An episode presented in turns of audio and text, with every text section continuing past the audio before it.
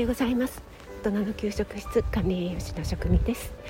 主婦はシェフじゃない。簡単なものでもあなたが楽しんで作るのが一番。毎日食べても飽きない味こそ家庭料理。そんな思いで配信しています、えー、今日はですね風が弱いかなと思ってウォーキング収録しています。歩きスマホにならないように注意してますのでご安心ください。結構鳥が鳴いてますね。聞こえますか？朝はやっぱりいいですよね。今日はなんか暖かくなる予報なので。今日のお話は雑談会というかフリートーク。毎回フリートークのようなもんなんですけども、えー、と息子がですね親知らずが急に痛み出したと言いまして。もう本当にこ昨日一昨日ぐらいかな？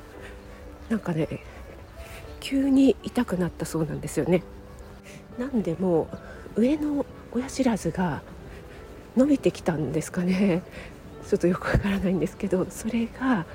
下の歯茎に当たってそれですごく噛むたびに痛いらしいんですよ。皆さん親知らずってどうされました？あのそのまま生えてるよっていう方もいれば抜いちゃったよっていう方もいらっしゃると思いますがなんかね変な風に生えてきちゃったのでもう痛くて抜かざるを得なくなっちゃったというお話も聞いたりします。で私はなんですけどもちょっとこれ結構風が入ってますかね。結構ね風がないとはいえ私がウォーキングしているところってなんか本当に見渡す限り田んぼで遮るものが何もないので、えー、ちょっとね風の音が入ってしまうかもしれませんね。はいえーと、どこまで話しましたかね、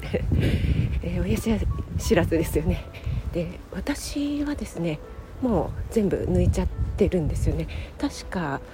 生えてくる時にちょっと痛みがあったかなという記憶はあるんですけどもそんなに、えー、世間一般的に痛い痛いって言われてるような痛みはなくてでも結局何て言うんでしょうねちょっとしか顔を出してなかったので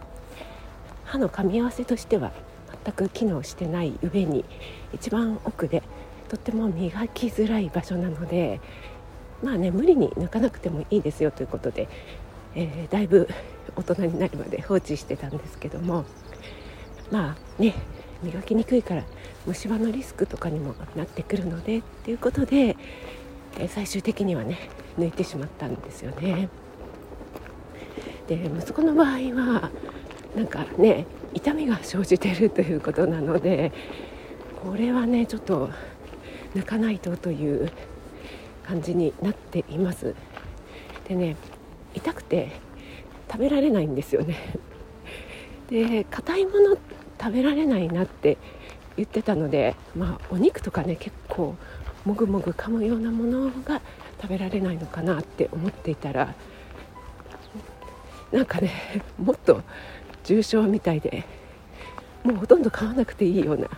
なんか流動食。お豆腐とかねゼリーとかそういうのしか食べられないようになっちゃったみたいなんですよ昨日ぐらいから。で私も昨日はですねちょっと柔らかめのものもう本当に白菜をくたくたに煮たスープとあとめったに作らないんですけどドリア なんかねおじやとか雑炊にすることでもないかなと思ったので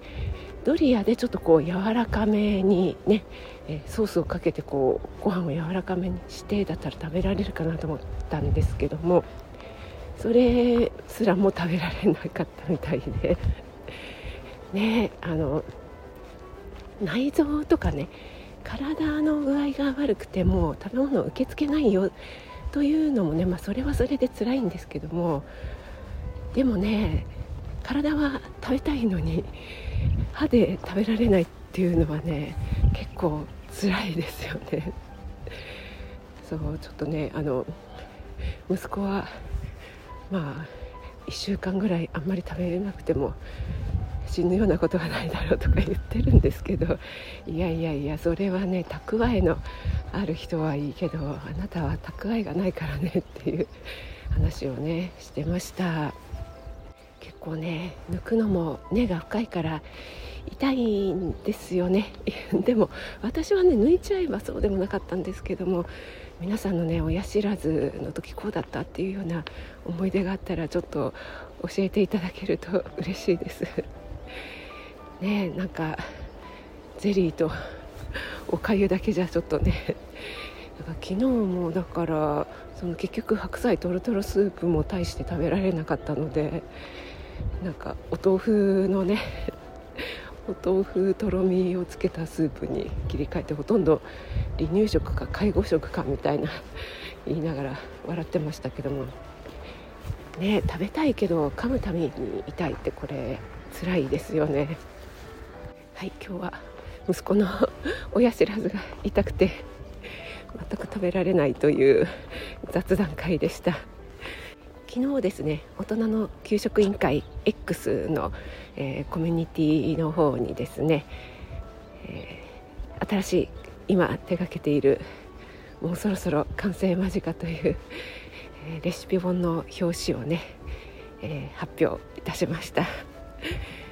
えまだ見てないよという方は是非ご覧になってください。いや長かった。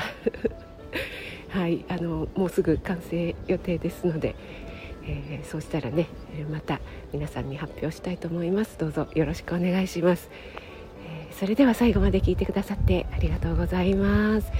今日も素敵な一日となりますように職務でした。いってらっしゃい。